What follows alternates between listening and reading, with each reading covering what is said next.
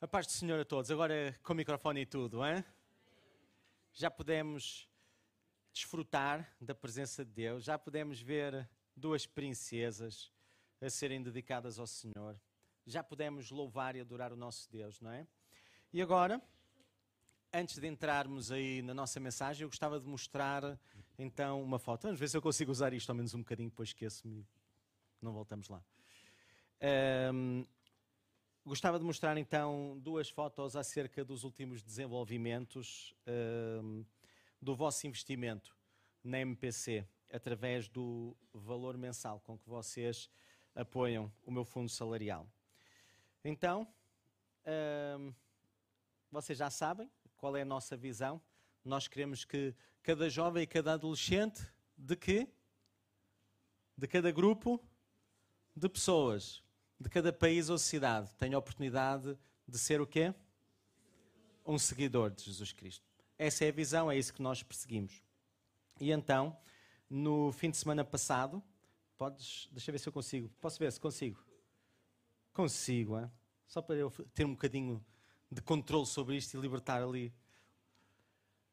No fim de semana passado, nós estivemos no sábado uh, em Leiria a darmos mais um passo um passo para aumentarmos a profundidade geográfica da MPC. E nós estamos quase, quase, quase a conseguir recuperar aquela dimensão ministerial, reiniciando os núcleos da MPC uh, eh, em cidades. Nós saímos de lá com estes elementos que, tirando ali aqueles três penetras, que é o Álvaro, a Joseline e o André, são o grupo a partir do qual irá surgir a primeira equipa ministerial. Ainda não estão eleitos, não estão nomeados, mas já estão recrutados, o que já é bom, hein? Então, aqui, ali embaixo, deixa eu ver se eu consigo apontar. Como é que eu faço para apontar para ali? Será assim? Não sei. É, é aquele que está ao meu lado do, lado, do meu lado direito ali na imagem, penso que é assim, ou seja, está do lado esquerdo quando vocês olham. É o Paulo. E o Paulo, ele trabalhou comigo no Minha Esperança Portugal, ele era o coordenador da da coordenador regional em Leiria. E quando fomos lá, chegámos ao final de, de, mais uma formação, que não foi esta última, foi a anterior, e ele contou-nos uma história, uma história de que uh, quando ele era um adolescente, uh, ele soube que havia a Mocidade para Cristo, então ele queria muito que a Mocidade para Cristo fosse para a cidade dele. Então o que é que ele fez? Ele, de alguma forma, conseguiu falar com o Dale Chappell e uh, e, e, convidou para ele fazer lá um musical, porque eles reuniam lá uma igreja na casa dele, dos pais e mais não sei o quê. Mas quando uh, ele percebeu qual é que era a dimensão do, lá do trabalho e do, do, do, do musical Contraste, que até uh, chegou a fazer aí um, uns trajetos impressionantes por todo o país e aqui em Lisboa uh, de uma forma mais intensa, visto ser de onde eram as pessoas, não é? Um, ele conseguiu convencer o, o presidente da Câmara, uh, já que não cabia na casa dele e também tinha dificuldade em caber na escola dele, se lhe emprestava o teatro da, da cidade. E ele disse que sim. E depois perguntou-lhe: então e como é que eu os vou buscar? E o presidente olhou para aquele adolescente e disse assim. A gente vai lá com o nosso autocarro da Câmara. Então, como não havia telemóveis, lá foi o miúdo com o motorista, aqui até Lisboa, um sítio combinado, porque ele é o único que conhecia a cara, a cara do Dale, não é?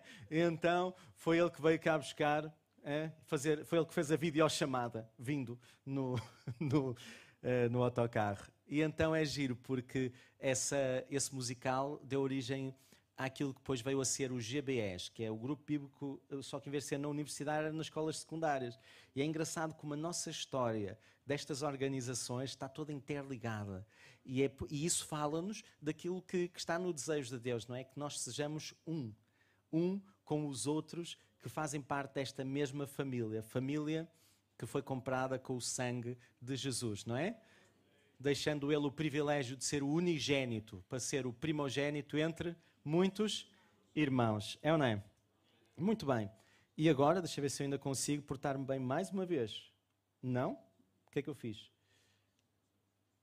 Olha, dei a apresentação que não tinha a segunda imagem. Tinha aqui uma imagem que me deu trabalho até de recortar os olhinhos, porque na semana passada eu estive na escola secundária de Canessas, a convite da Sandra Ferreira, para dar um testemunho de vida, contribuindo para munir lá os alunos da escola, que também é a escola da Ester, não é? mas não foi ela que me convidou, foi a Sandra. E então um, dá-lhes ferramentas para eles construírem caminhos mais largos para aqueles com quem vivem. E dei um especial ênfase na relação com os pais uh, e com os colegas e amigos e restantes elementos da escola e agir porque uh, eles foram impactados porque dei-lhes a chave para eles chegarem aos corações dos pais, não é? Eu como tenho o desafio de chegar ao coração dos meus filhos, nem sempre é fácil, não é? Eles estão tão perto, mas às vezes a gente está tão focados nas tarefas, nas coisas que temos que fazer, que conhecemos a cara deles melhor do que ninguém.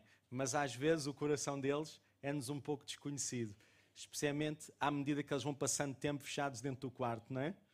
E então, hum, é assim, vamos então ao nosso tema. E agora? Agora é que é, não? Para a frente. Para a frente é que é caminho. Exatamente.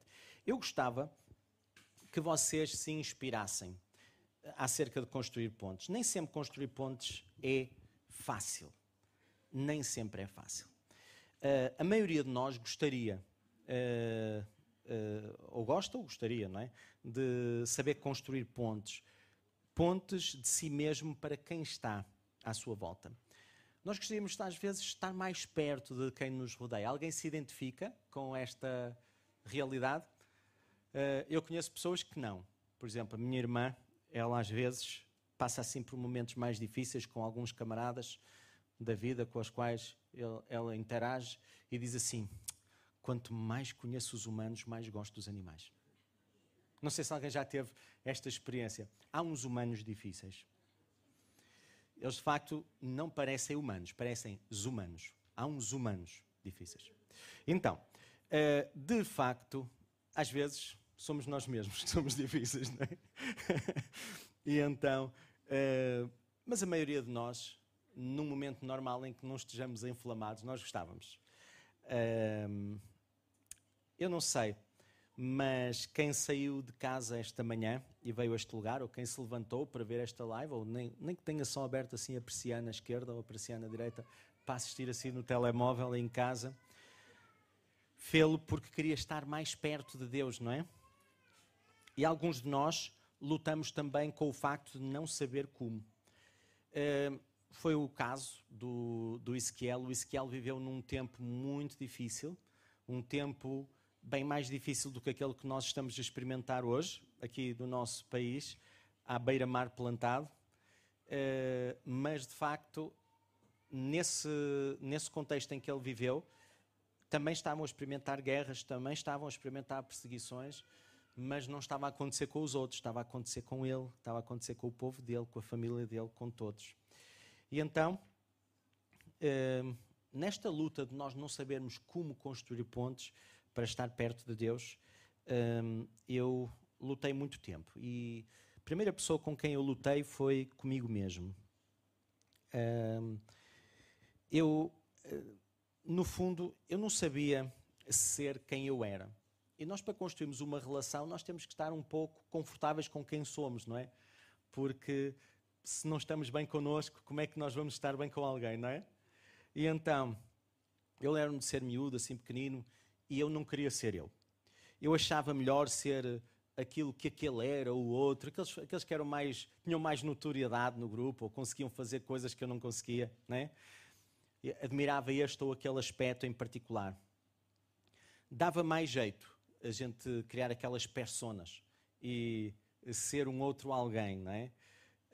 Um, só que, apesar disso resolver naquele instante algumas coisas, um, porque eu, se fosse ele, eu teria os amigos dele, teria as amigas dele, teria o que ele tinha, faria o que ele faria.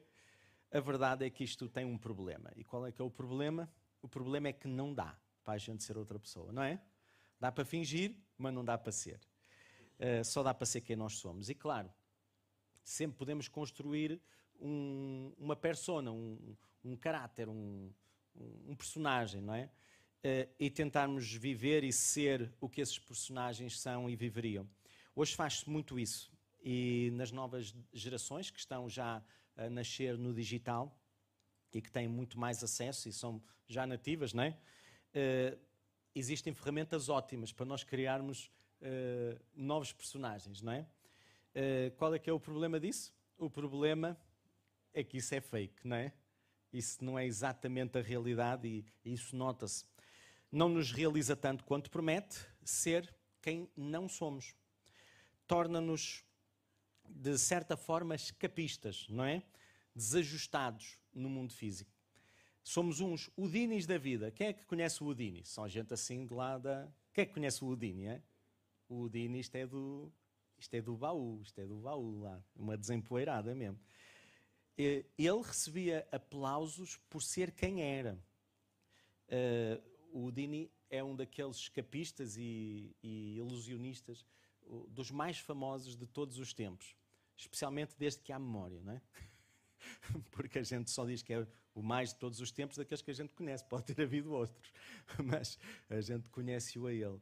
Eh, ele fazia coisas incríveis e vocês, se forem ao YouTube, conseguem ver algumas imitações que fazem dele, algumas reconstruções e até algumas filmagens. Mas enquanto ele recebia aplausos por ser quem era, nós recebemos aplausos quando criamos essas personas por eh, sermos quem não somos. O que é estranho, não é? É um elogio, mas não bate cá dentro como se fosse a sermos aplaudidos por sermos quem somos. E há um amigo meu que diz uma frase que eu gosto muito e por isso repito-a algumas vezes. Quando nós construímos essas personas, há algo de errado que não está certo. Deu para compreender?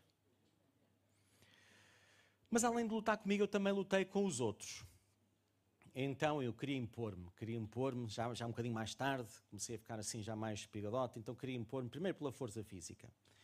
Então, por essa razão, eu até estudei artes marciais e até tive como ídolo, até ao reformar aos 14 anos, o meu amigo Bruce Lee.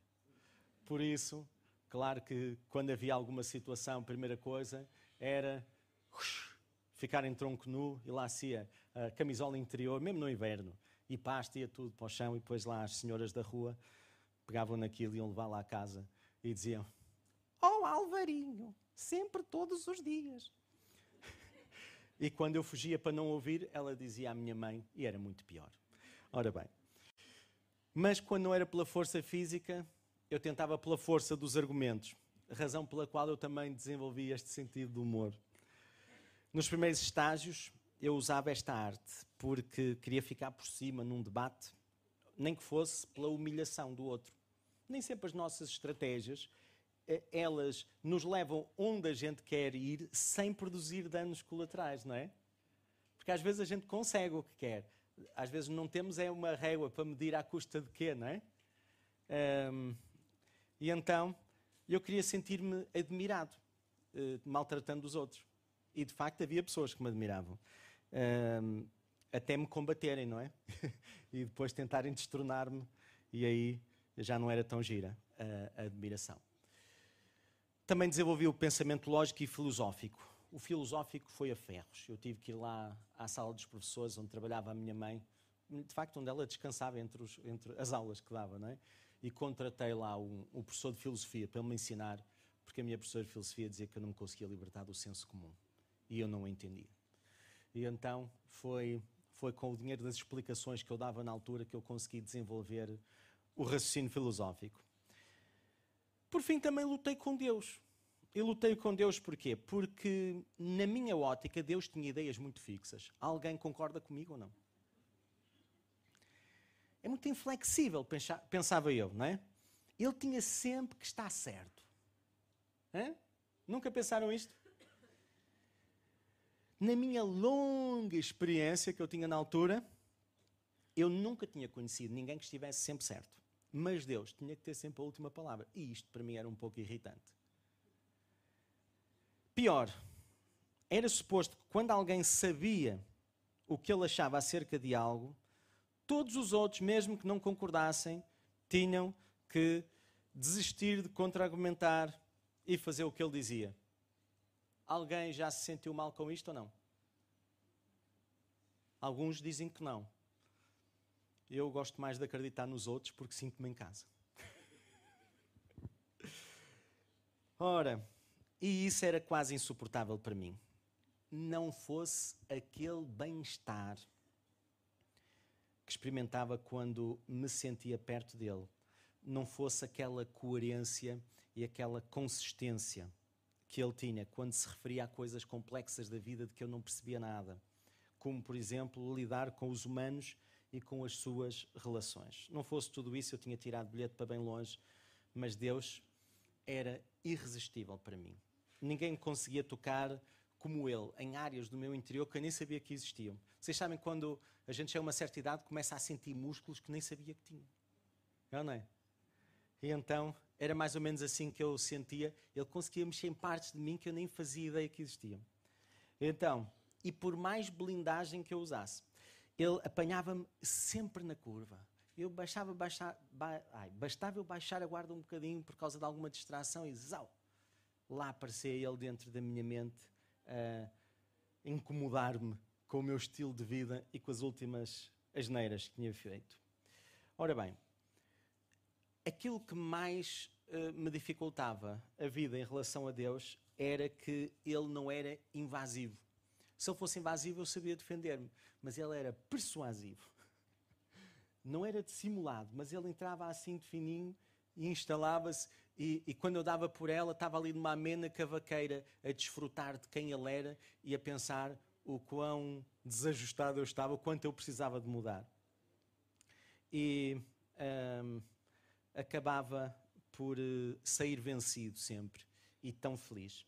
Eram as únicas batalhas em que isso acontecia, de que eu saía de facto feliz. Das outras, eu nunca me sentia assim tão feliz. Numas acabava humilhado, ferido, irado, cheio de raiva, noutros acabava uh, com um falso sentimento de supremacia, mas depois chegava a casa e estava na mesma triste, sabia que aquilo que tinha feito, mesmo que tivesse ficado bem na fotografia, para aqueles que estavam a ver, tinha sido uma asneira e tinha causado danos nas pessoas, não é? Mas com Deus, nessas batalhas, eu acabava derretido e a sentir-me conhecido e amado. Mas como uh, eu gostava de batalhas, eu dava luta. Então, às vezes, demorava muito até eu acalmar e, e me sentir assim. Mas porquê é que eu estou a construir, a, a contar esta história toda? Porque eu quero vos ensinar hoje acerca de construirmos pontes, pontes de nós mesmos para quem está à nossa volta e quais é que são os melhores materiais para nós uh, usarmos para construir essas pontes. Ora, nós temos um exemplo de alguém que quis construir uma ponte com o ser humano, que foi Deus, não é? E por causa disso uh, mandou o seu filho Jesus, não é? E enquanto não mandou o seu filho Jesus, mandou muitos outros, mandou muitos amados dele. Uns foram os pais da humanidade, o Adão e a Eva, não é? Depois mandou o Noé, depois mandou todos aqueles patriarcas, uh, mandou profetas, porque sempre Deus quis construir relacionamentos connosco. Alguns profetas, como este que eu escolhi hoje, são bem difíceis de entender. Quem é que aqui tem esta experiência difícil com o Ezequiel? Hein? Quem é que faz do Ezequiel assim o seu tempo devocional. Hum? Quando é para dormir, não é? A gente pega ali, Ezequiel 1.1, quando chegamos ao 5, já fomos. Ora bem, ao versículo 5, não é preciso o capítulo, não é?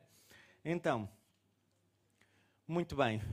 Um, assim como eu, nesta fase da vida, no passado eu tentei obter as chaves para o coração dos reclusos, dos toxicodependentes, como já falámos aqui, não é? E fui bem sucedido até certo ponto, não é?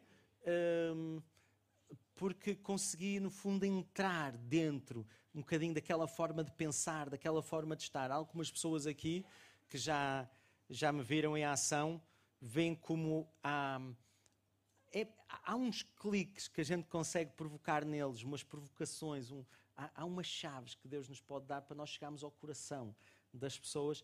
E dessa população em especial, Deus deu-me uma graça que, uh, que eu tenho desfrutado e tenho dado a desfrutar uh, durante os últimos anos. Neste momento ando à procura das chaves para o coração dos adolescentes e dos jovens, porque eu já fui adolescente, já fui jovem, mas nunca como os jovens de hoje, não é? Uh, porque nos nossos tempos em que nós éramos mais adolescentes e jovens, Uh, pensava-se de maneira diferente, os recursos eram outros, a forma como a gente construía a nossa identidade, construía a nossa forma de estar, eram bem diferentes. Então, ou eles, fica aqui já um pedido de ajuda, não é? Se alguém tiver essas chaves, tiver duplicado, eu aceito, não é? Uh, eu, eu, eu, só sei entrar no coração de um, de um recluso, de uma pessoa que viveu no mundo do crime, das drogas, porque as pessoas que viveram nesse mundo me deram essas chaves. Eu partilhei a minha vida e construí pontes da minha vida para a delas e elas construíram pontes da delas para a minha e me deram chaves, porque foi, foi com a generosidade da partilha que eu aprendi aquilo que sei. Não foi porque eu era muito inteligente e porque descubro tudo sozinho, porque não é assim tão verdade, não é? Às vezes a gente gosta de parecer, mas vocês sabem, especialmente os que me conhecem, não é verdade. Então, mais tarde, depois dos reclusos, foi, foi a vez de eu arranjar, a, a, até antes, até antes, foi, foi a, a, chave para o coração dos universitários. E isso para mim foi, eu era universitário, por isso tinha o porta-chaves, mas não tinha chaves, não é? Mal, mal, o meu coração eu entendia bem, quanto mais o dos outros. Mas foi aí que eu comecei a colecionar chaves. Mas agora quero de facto fazê-lo para, para o mundo eh, dos jovens e dos adolescentes. Então vamos entrar no Ezequiel. Ezequiel eh, é, é um personagem. Ezequiel é, é uma pessoa assim daquelas. Eu, na brincadeira, falando com os meus botões, eu dizia algumas coisas assim, não muito abonatórias acerca do Ezequiel, porque eu começava a ler Ezequiel 1 e a experiência era difícil. Para aqueles que nunca tentaram, preparem-se apertem os cintos de segurança. Vamos a Ezequiel, capítulo 1, verso 1. Era o quinto dia do quarto mês do trigésimo ano. É? Já sabem em que dia é que estão ou não? Ora bem, eu perco-me logo aqui, não sei se estão a ver. É? E eu estava entre os, os exilados junto ao rio Quebar. Quebar. Sabem onde é que fica, não sabem? Fica mais ou menos ali, mas um bocadinho mais à direita. Quebar. Hum? Guardem, que é muito importante. Abriram-se os céus e eu tive visões de Deus. Pronto. Abriram-se os céus não dá para perceber tive visões de Deus. Visões de Deus já é assim um bocado mais para o estranho. Mas pronto, ok. Bíblia, podemos aceitar. Vamos seguir em frente. Foi no quinto ano do exílio do rei Joaquim, no quinto dia do quarto mês. Estão situados aí já no calendário? Não se percam, hein? A palavra do Senhor veio ao sacerdote Ezequiel, filho de Buzi, junto ao rio Quebar, na terra dos caldeus, e ali a mão do Senhor esteve sobre ele. Pronto. Sobreviveram até aqui? Estão a ser profundamente edificados ou não? Hum? Olhei e vi uma tempestade que vinha do norte, uma nuvem imensa, com relâmpagos e faíscas e cercada por uma luz brilhante. E o centro do fogo parecia metal reluzente, e no meio do fogo havia quatro vultos que pareciam seres viventes. Na aparência, tinham forma de homem, mas cada um deles tinha quatro rostos e quatro asas. Suas pernas eram retas, seus pés eram como os de um bezerro e reluziam como bronze polido. Meu Deus, que visão! Digam lá, não está a ser uma experiência? Ora, até, até me perdi. Debaixo das suas asas dos quatro lados eles tinham mãos humanas e os quatro tinham rostos e asas e as asas encostavam umas nas outras, mas quando se moviam andavam para a frente e não se viravam. Perceberam? Meu Deus, Ezequiel. Ezequiel, um livro que eu só percebia dois capítulos, porque já tinha ouvido muitas vezes alguém pregar acerca deles. E o segundo só percebi, de facto, quando fui com o pastor e a Hermina a Israel. Eu percebi o 37, que era o Vale dos Ossos Secos, que há muitas pregações, e pelo que soube, no, no, no, fim de semana passado foi, não foi? Essa a pregação aqui, pelo menos foi referido. E Ezequiel 47, que é o rio que nasce do trono de Deus, que normalmente a gente percebe só até meio, que é uh, até haver uh, o rio começa e depois ele, o, o, profeta entra no rio uh, e, e, a água dá-lhe pelos tornozelos, depois dá-lhe pelos joelhos, depois dá-lhe pela cintura e depois dá-lhe dá para nadar, porque já, já é mais fundo do que a altura dele, não é? E então até metade eu, eu entendia e pronto, resumia-se. Quando eu lia a Bíblia toda, eu chegava ao Ezequiel e fazia terretim, terretim, terretim, terretim, só para cumprir calendário, porque não valia a pena. Entretanto, hum, aconteceu uma coisa muito gira. Eu costumava fazer muitas piadas com o Ezequiel. Sempre que havia alguma coisa que eu não entendia, uh, eu dizia que isso me fazia lembrar o Ezequiel e dizia umas quantas coisas pouco abonatórias acerca da escrita do Ezequiel, visto ser um livro da Bíblia e pouco, pouca utilidade eu conseguir encontrar nele, visto ser completamente misterioso e inacessível. Um dia a mãe do André e o pai vieram visitá-lo. Foi na primeira visita que eles fizeram. E claro, eu, como gosto muito do André e da Joseline, uh, convivo muito com eles e quando o, os pais deles vieram, também quis conhecê-los.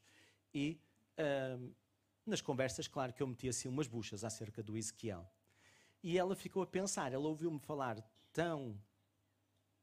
assim, coisas tão absurdas acerca do Ezequiel que ela foi para casa e pensou: vou ter que ajudar aquele rapaz. E então ela escreveu-me uma carta. E eu vou ler só o princípio dessa carta para vocês. Diz assim: Nas nossas conversas, um tema recorrente, às vezes em brincadeiras e às vezes com um certo encantamento, é o Ezequiel. Então resolvi passar os olhos e o coração por lá novamente para recordar o encantamento. Ezequiel 1. Ela fez uma paráfrase. Seu exílio já durava há três anos, quatro meses e cinco dias. Perceberam agora? Ah, era só isto. Estando às margens do Quebar, o Senhor lhe apareceu numa visão. Fica a pensar no privilégio e responsabilidade que alguns têm de o Senhor lhes aparecer. Então, deixando os olhos passearem morosamente pelas letras, aos poucos vão ganhando uma urgência desprevenida que nos vai fazendo erguer do assento e ir tomando posição de alerta e reverência, pois o eterno aproxima-se. Uma tempestade vai tomando corpo ao norte e uma nuvem imensa com relâmpagos e faíscas, tudo envolto numa luz muito brilhante. À vista do que está por vir, o coração derrete, as pernas não mais se sustentam, a enormidade do que está a vir é tamanha que os seus olhos chegam a duvidar. Agora, deixe os seus olhos escorregarem pelo texto e vai-te deixando envolver por essa grandeza. O eterno está ali, ali mesmo, diante de um ser humano. O eterno e o finito, o santo e o pecador, o Criador e a criatura. E aquela grande nuvem com relâmpagos, faíscas e luz muito brilhante, escondia algo que agora, ao ir-se dissipando, vai revelando primeiramente quatro vultos parecidos com homens e aos poucos podemos ver que não são homens. Agora, ao som de muitas e muitas águas, esses vultos vão ficando mais visíveis e o nosso homem já pode perceber que os tais seres têm quatro rostos.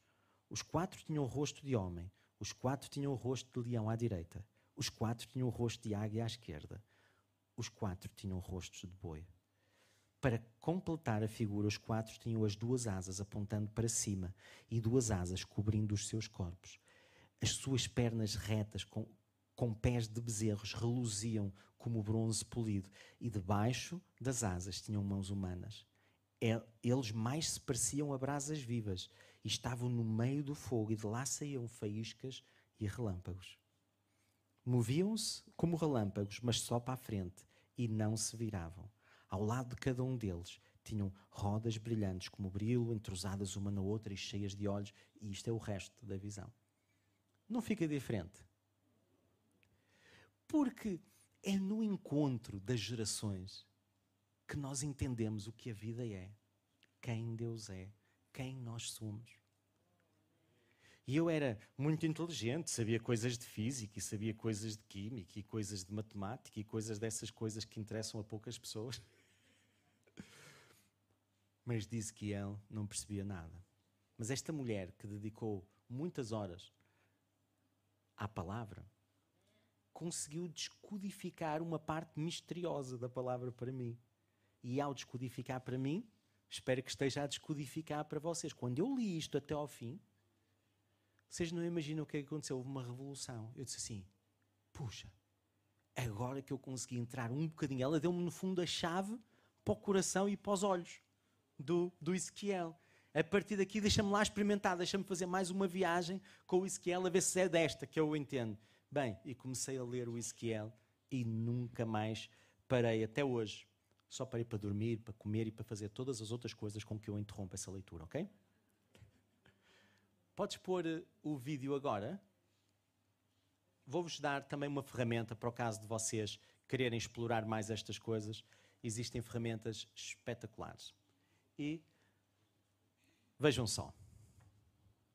Livro do profeta Ezequiel. Ezequiel era um sacerdote que estava morando em Jerusalém quando aconteceu primeiro ataque babilônico na cidade. E eles pouparam a cidade, mas capturaram um grupo de prisioneiros israelitas e os levaram para o exílio. E Ezequiel estava entre eles. O livro começa cinco anos depois de tudo isso, e Ezequiel está sentado na margem de um canal de irrigação perto de seu campo de refugiados israelita. E é o seu aniversário de 30 anos, justamente o ano em que ele teria se tornado sacerdote em Jerusalém. E então, de repente, Ezequiel tem a visão de uma nuvem de tempestade se aproximando. E dentro da nuvem estão quatro criaturas estranhas que têm asas estendidas se tocando.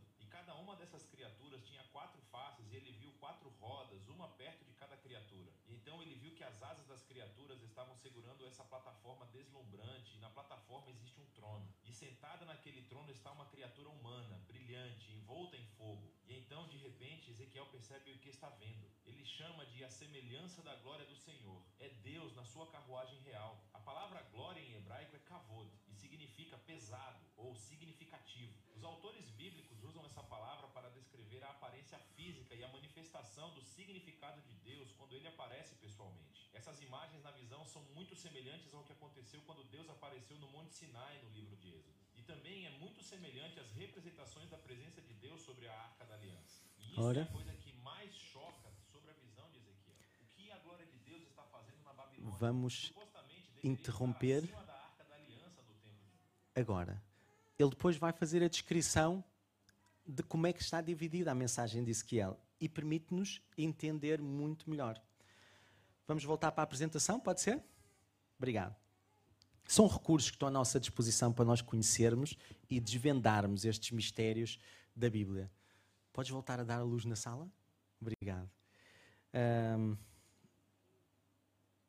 e então, onde é que nós estamos? Estamos aqui. Vimos então quem é este Ezequiel. Ezequiel vive num tempo, um tempo bem difícil. Um tempo em que o povo de Deus tinha vivido coisas. Ti- tinham seguido o seu próprio coração. Cada um fazia aquilo que bem lhe apetecia. Sabiam o que é que deviam fazer, e, mas depois, na sua vida privada, viviam o que bem lhes parecia. E nós não somos muito diferentes, penso eu, eh, dos outros seres humanos. Há coisas que nós sabemos que estão certas e gostamos de fazer, e há coisas que sabemos que estão erradas e também gostamos de fazer.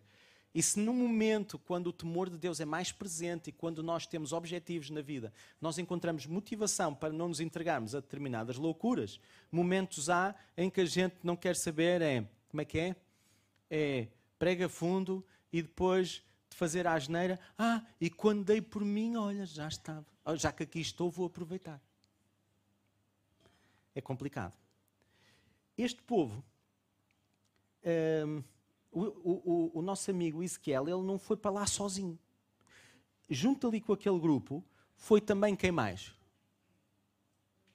O Daniel, o Misael e os outros. Hã? Só que os outros eram muito novinhos, eram adolescentes, eram mais tenrinhos, eram mais educáveis. Então foram preparados, se calhar até passaram por uma situação um bocado mais difícil que a dele, porque para irem para o palácio, às vezes os, os imperadores tinham aquela ideia de castrar os homens para não arranjarem problemas no, no palácio. A Bíblia omite essa parte, mas culturalmente a gente sabe que isso era uma prática comum, não temos a certeza o que é que aconteceu. Mas ele era grande o suficiente para não ser re- reciclável para a cultura eh, babilónica. Então foi levado só como trabalhador e estava perto dele se tornar sacerdote, mas ainda não se tinha tornado, né? E então eh, lá foi ele para as margens do rio Quebar e teve esta visão. Teve esta visão e esta visão é seguida de uma conversa que Deus tem para ele. Em que, quando ele está a ver aquilo, ele pergunta-se: Mas o que é que está aqui a fazer a glória de Deus? Ela não devia estar lá em Jerusalém? E então, hum, quando ele viu aquela, aquela aparência que, da glória do Senhor, ele viu e prostrou-se com o rosto em terra e ouviu a voz de alguém que falava com ele. Estou a ler agora neste momento o final do verso 28 e vou começar no capítulo 2, verso 1. Diz assim: E ele me disse: Filho do homem, fica em pé, porque eu vou falar contigo. E é giro porque Deus pede para a gente assumir um posicionamento. E ele era um atalaia, e a função que ele desempenha no povo dele e para o povo dele é a mesma função que cada um de nós desempenha para o nosso povo. Porque nós somos aqueles que podemos traduzir a voz de Deus para quem não o conhece e também para quem o conhece, não é? Então, Deus diz: põe-te em pé porque vou falar contigo. Porque Deus não gosta de falar connosco todos esparramados. Vocês gostam quando a gente está, por exemplo, imaginem, a gente chega ao pé dos nossos filhos e diz assim: Olha, vem aqui à cozinha e ajuda-me, não sei o que, não sei o que mais. Eles estão assim todos esparramados e ficam a olhar para nós. Não fica estranho? Mas eu já vi isto num filme qualquer. Não sei se na realidade, não sei se em ficção, mas eu já vi isto. É tão vívido que eu quase, quase podia afirmar categoricamente que vivi isto, mas não quero afirmar com certeza. E então, uh, Deus gosta que a gente tenha uma atitude. Então diz: põe-te de pé. E o que é que aconteceu? Vejam só. E ele disse: Ah, enquanto ele falava, o Espírito entrou em mim e pôs-me em pé. E ouvi aquele que me falava. Ou seja, Deus pediu-lhe para ele fazer uma coisa, ele começou a dentro dele a querer ter aquela atitude, mas quando há um movimento da nossa parte, o próprio Espírito vem e dá o que falta para a gente se conseguir pôr em pé. Bem, isto é extraordinário. E isto fala de quem Deus é e da participação que ele, te, que ele quer ter na nossa vida, nas nossas lutas, nas nossas dificuldades. Porque Ele nunca nos vai chamar para fazer uma coisa que seja impossível para nós. Mas às vezes é impossível, porque nós não temos força, ou não temos visão, ou não temos capacidade, ou não sabemos por que ponto é que vamos pegar, porque isto é um novelo que está enliado demais, mas ele vem. Faz parte do próprio movimento que ele pede que a gente faça. E isto é extraordinário. E então, o que é que acontece? Ele disse: Filho do homem, vou-te enviar aos israelitas, nação rebelde que se revoltou contra mim. Ora bem, de quem é que ele está a falar mesmo? É do povo de. Quem é que é o povo de Deus naquela altura? Quem é que é o povo de Deus hoje? Foram vocês que disseram, hein? não fui eu. O Ezequiel estava a falar para o povo de Deus. E o povo de Deus era o quê? O povo a quem vou enviar é obstinado e rebelde. Olha, eu já pertenci a essa categoria. Há quem não acredite que eu já saí dessa categoria mas eu acho que já saí. Faz parte daquela ciência exata chamada a axiologia, que é a ciência do acho que. Conhecem? Todos nós temos algumas pós-graduações nessa ciência. Então, nação rebelde que se revoltou contra mim. Até hoje, ele e os seus antepassados têm revoltado contra mim. O povo a quem te vou enviar é obstinado e rebelde. E diz-lhe: Assim diz o soberano, o Senhor. Quer aquela nação rebelde ouça, quer deixe de ouvir, saberá que um profeta esteve no meio dela. Eu mexi nisto, não foi? Foi. E tu, filho do homem, não tenhas medo dessa gente nem das suas palavras. Não tenhas medo, ainda que te cerquem espinheiros e vivas entre escorpiões. Onde é que ele estava? No meio de quê? Ao princípio ele estava no meio do povo. Quando ele foi deportado, estava no meio do povo e dos conquistadores. Ele disse: Mas não tenhas medo, independentemente daquilo que acontecer, de quem te cercar, sejam os do teu próprio povo, sejam os do outro povo, não é? Mas a quem é que ele estava a ser enviado? Era aos babilónicos ou, ou era a quem? Era a Israel, não é? Não tenhas medo do que disserem, nem fiques apavorado ao, ao vê-los, embora sejam uma nação rebelde. Tu lhes falarás as minhas palavras, quer ouçam, quer deixem de ouvir, pois são rebeldes. Mas tu, filho do homem, ouve o que eu te digo. Não sejas rebelde como aquela nação. Abre a tua boca e come o que te vou dar. E então ele deu-lhe um, um rolo. A seguir começa uma secção de 11 capítulos, não é? O primeiro já vimos, que é com a visão, em que ele é comissionado então para falar. E então, o que é que uh, Deus, qual era a mensagem que Deus tinha para lhes entregar? Tinha para lhes entregar a mensagem de que Jerusalém, que era a joia da coroa lá do, do território, que já tinha sido invadida e conquistada e que as pessoas mais capazes e mais promissoras, os melhores escravos que eles, que, que eles encontraram, já os tinham levado para uh, a Babilónia, uh, iria ser destruída. Porque da primeira vez eles apenas uh, romperam um muro e, e levaram as pessoas, mas eles não escavacaram a cidade toda. Mas a mensagem que ele tinha para dar era uma mensagem um pouco desagradável. Era a mensagem de que uh, eles uh, estavam a viver de uma forma que contrariava tudo aquilo que Deus lhes tinha ensinado. E por causa disso, a destruição deles é iminente. O que é que quer dizer quando Deus nos diz que a tua destruição é iminente? O que é que quer dizer isso? Quer dizer que estamos num momento em que ou abrimos os olhos, ou se calhar daqui a mais alguns momentos, quer abramos os olhos, quer não abramos os olhos, já fomos. Vou-vos lembrar um episódio da Bíblia. Moisés foi falar com o faraó e disse: Deixa o meu povo ir. De facto, não foi o Moisés, foi o Arão. Foi o Arão, mas pronto. Ele era, era muito introvertido, Moisés. E o que é que o faraó fez? O faraó disse: Eu vou deixar a mão de obra ir embora assim? O meu capital humano, desta empresa que eu construí com a minha forte mão e tal, não sei. Não, nem pensar nisso. Portanto, endureceu o seu coração e não deixou o povo ir. Uma praga. Segunda, volta lá o, o Moisés e diz assim: Faraó, deixa o meu povo ir. E o que é que aconteceu? Nada, e mais não sei o quê, não sei o que mais, e tratatão. E pronto. Segunda praga. Ele endureceu o coração, segunda praga. Moisés voltou lá, deixa o meu povo ir. Mas ele sabia sempre chorar. Ah, não, não, eh, tira lá estas pragas que eu vou deixar ir. Trafulha, não é? Ao final de três pragas em que ele endureceu o coração, Moisés foi lá. Foi lá. E o que é que ele disse? Deixa o meu povo ir. E o que é que aconteceu à quarta praga? E endureceu Deus o coração de Faraó. Porquê? Porque ele tinha passado do limite. Porque há coisas que nós podemos fazer durante algum tempo. Não é? Imaginem. Quando a gente ouve estes escândalos que andam por aí nas comunicações sociais, eh, normalmente as pessoas não são apanhadas logo à primeira, não é? Elas fazem uma vez, e fazem duas, e fazem três. Às vezes até se esquecem, porque ficam com Alzheimer, acho eu, não é? Mas a verdade é que há um ponto a partir do qual já não há volta a dar.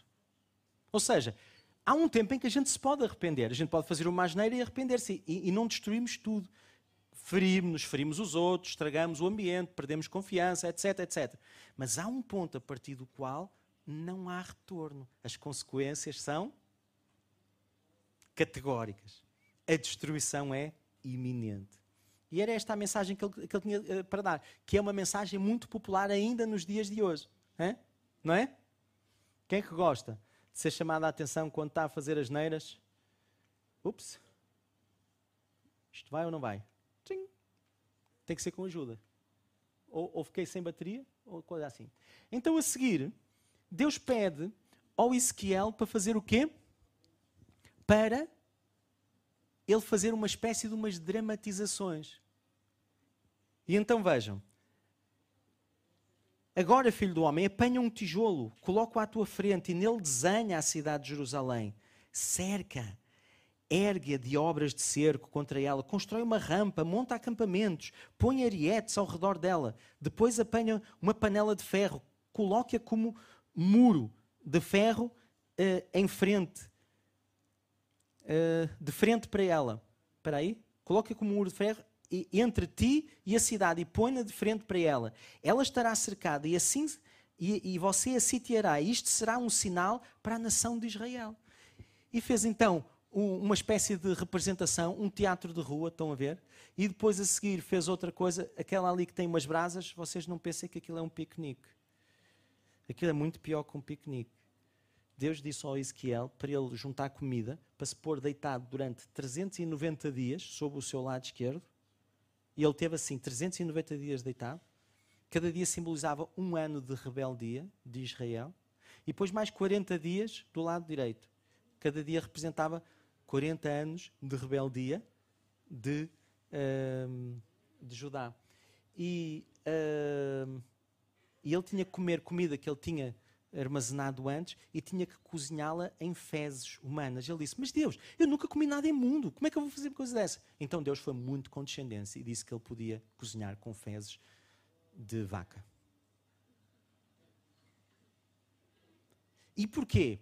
Simbolizava o tipo de comida que eles iam comer no exílio, enquanto eles se mantivessem rebeldes e obstinados a fazer a vontade deles e depois chegasse o dia da destruição iminente, que ainda havia tempo. E também pegou em cabelo e cortou-se o cabelo e tal. E as pessoas, se elas quisessem saber, isto parece as parábolas de Jesus. Jesus contava parábolas. E para que é que serviam as parábolas de Jesus? Se nós quiséssemos saber, nós ficávamos a pensar nelas. E ao ficar a pensar nelas, a gente ia chegar lá. Ou então ia perguntar-lhe, mas de alguma forma Deus vai acrescentando aquilo que a gente precisa de saber. Porque buscar-me-eis e me encontrareis quando me buscardes de todo o coração. Mas os que não queriam saber, nada ficavam a saber e ele cortou o cabelo tal qual o povo, aquela cabeleira que ele cortou, era como se fosse o povo de Israel, que iam ser espalhados aos quatro ventos, iam, montes iam ser mortos à espada, outros iam ser mortos com fogo, porque a, a destruição de Jerusalém e do templo ela foi feita com fogo, não é? Podes passar? Ninguém o vai ouvir porque tem um coração duro. Podes passar? Mas aquilo que estava escondido é aquilo que muitas vezes está escondido também na nossa vida. O povo de Deus ia ao templo e adorava. Mas neste tempo já não tinham só coisas escondidas no coração, eles levaram para o próprio pátio do templo divindades ligadas aos deuses de lá da região, da Filistia e tal. Uma era Astarote e o outro era Tamuz. Tamuz é o que está, é a entidade que é cultuada dentro da maçonaria e, e dentro da Babilónia, essas coisas todas tudo entidades ligadas a coisas sexuais, porque o, o, o, ser, o ser humano gosta muito de se perder por essa via, não é? E então, uh, Deus inventou a sexualidade, nós teimamos em querê-la viver de uma forma diferente daquilo que o designer fez. E experimentamos o quê? Corrupção, destruição e a glória de Deus vai-se embora. Vemos a glória a sair do templo. Podes passar à frente? Isso. Mas há esperança, porque Deus quer trazer um, um, um coração de novo, mas um, um, novo coração, não é? Uh, um coração de carne. Só que, na verdade, isto para acontecer tem que haver um processo. E o processo, eles têm que ser chamados à atenção. E o que é que é a mensagem do Ezequiel? A mensagem do Ezequiel é exatamente a chamada de atenção, mesmo com, com metáforas bem duras, uh, faz a mal e, e, faz um buraco no muro e sai pelo muro. Ele fez tantas coisas para, para que o povo percebesse o que lhe ia acontecer. Mas aquilo que nós não queremos ver, a gente não vê. E assim como ele foi chamado para a geração dele para comunicar esta mensagem, nós somos chamados a comunicar uma mensagem com a nossa. Mas a nossa mensagem não é de destruição há destruição e há consequências para os nossos erros, para o nosso pecado. Tem alguma dúvida ou não? Porquê é que vocês acham que nós estamos a viver esta guerra que estamos a viver, que estamos a viver esta inflação que estamos a viver, que estamos a viver todas estas dificuldades? É porque nos temos andado a portar bem? Porque temos sido tudo pessoas muito dedicadas e consagradas? Porque temos orado muito, jejuado muito, buscado muito a Deus? É isso? Ou temos andado um pouco distraídos, até nós que somos o povo de Deus, não é? A Bíblia diz para a gente orar por aqueles que estão em iminência. Mas vamos lá, uma percentagem. Quantas palavras de oração e de bênção em percentagem a gente usa para nos referirmos acerca dos que estão em iminência? Qual é a percentagem? É aproximadamente zero, não é? Mesmo que a gente ore uma vez por ano, ou, ou quatro vezes por ano, ou seis vezes por ano, ainda assim não descola do zero porque a gente tem sempre muito mais palavras de, de, dureza e de crítica para dar aos nossos governantes do que de encorajamento, de bênção. E vocês sabem que quando a gente bate num cavalo mau, ele fica melhor, não é? Quando a gente pega numa criança rebelde e a espanca, ela fica mais docinha, não fica? Não? Então, o que é que torna uma pessoa que está desalinhada numa pessoa alinhada? O que é que torna? É o amor. É ou não é? E qual é que é a nossa mensagem? Não é a mensagem do amor. E então a quem é que a gente entrega essa mensagem? Se calhar não estamos a fazer chegar essa mensagem onde ela precisa de chegar para a nossa realidade mudar. E então, podes passar agora rapidamente os próximos. A Glória Weiss, podes passar? vai haver juízo sobre Israel, vai uh, haver. Uh, podes passar? O juízo sobre Israel tem quatro metáforas. Israel é como, acha-se muito, mas é como um, um pau de, de, de, vinha. Vocês, eu já vi um saca-rolhas feito de raiz de videira, mas o pau da vinha não serve mesmo para nada, não é? Uh, depois vai haver julgamento sobre as nações, até os dois reis mais poderosos da altura também uh, que se achavam uh, invencíveis iam ser destruídos, iam, ser, iam beijar os pés do, do imperador Nabucodonosor. E por fim, até Jerusalém caiu. Eles passaram do ponto de não retorno, eles não quiseram ouvir enquanto era tempo. E depois passaram por isto tudo. Então vá. Mas depois vem uma mensagem de esperança ao rei messiânico que contrapõe, que é um bom pastor, que contrapõe contra os pastor, com os pastores que se apacentam a si mesmos, que fazem a sua própria vontade, que se alimentam das ovelhas, que fazem coisas que são incorretas, que era o que estava a acontecer com aqueles líderes. E muitas vezes é o que acontece connosco, porque vejam, nós somos uh, ovelhas, fazemos parte deste rebanho, não é? Na perspectiva de Deus. Mas existem outras ovelhas que não estão neste aprisco. E, e, e, eles não vão conhecer o nosso pastor, senão, porque eles não vêm aqui à igreja a não ser que a gente os traga, não é? Então, que, qual é que é a face de Deus que eles vão conhecer? É só a nossa.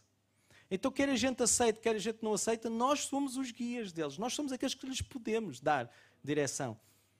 E, e, então somos nós que somos os maus pastores, que andamos a viver a nossa vidinha, a cuidar das nossas coisinhas e a deixá-los estar na vidinha deles.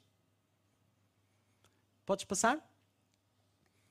Depois há Gog e Magog, que é um dia de juízo, até sobre os poderosos, os que se acham invencíveis e que venceram os outros todos, mas de facto a mensagem de esperança vem e vem com aquela mensagem do Val dos Ossos Secos, porque é assim que eles se imaginavam, é assim que eles se viam, e Deus vai soprar o seu espírito e vai devolver, vai tirar aquele coração de carne e vai-lhes dar um coração de, eh, de, de pedra e vai-lhes dar um coração de carne. Podes passar, por favor? Já só faltam dois, fiquem tranquilos. E por fim, isto acaba então com aquela grande visão da, da, do rio de Deus, que é um rio que nasce no trono e que vai desaguar não no mar grande, que é o mar Mediterrâneo, à esquerda, quando a gente olha no mapa, mas vai para o lado direito, para o Mar Morto. Este rio que nasce no trono de Deus, Deus torna vivo até o que de mais morto a gente conhece. E se vocês tiverem bons olhos, vem ali um hipopótamo. E a coisa mais parecida com um hipopótamo que eu vi foi uns senhores gordinhos lá no mar morto a boiar. Não há hipopótamos lá. O único ser vivo que existe são os humanos que vão lá uh, conhecer aquilo e banhar-se naquela água salgadíssima e pôr aquela lama espetacular lá do fundo. Mas no fundo não aguentam muito tempo, têm que sair lá porque aquilo até faz um bocado mal à pele, tanto sal. Mas Deus vai transformar o sítio mais inóspito da terra numa, numa zona verdejante. Isto é o que ele promete e, e, o que promete é capaz de cumprir. Mas ele conta connosco para isto se tornar realidade. Vamos para o último? Aquilo é o mapa global e isto é onde vocês podem cultivar-se, onde podem aprender mais acerca destas coisas boas que a palavra tem para nos ensinar. Vamos terminar com a oração? Pode ser? Ah, com um cântico, está bem? Então só fazer uma oração. Senhor Jesus, queremos te agradecer pela tua palavra, Pai. E obrigado por descodificares para nós, Pai, o Ezequiel, Deus. Ajuda-nos, Deus, a construir pontes, Deus. Ajuda-nos a construir pontes para o teu coração, Pai, para o coração de quem está à nossa volta, Pai. E dá-nos, Deus, dá-nos a tua graça, Pai. Dá-nos a oportunidade de vencermos os nossos medos, os nossos receios, Deus, e de cumprirmos, Deus, aquilo que é o teu chamado e o teu propósito, Pai. Uh, para que não chegue um tempo em que já é tarde demais para nós, Pai, e onde aquilo que nos chamaste a fazer já não é mais possível. No nome de Jesus. Amém.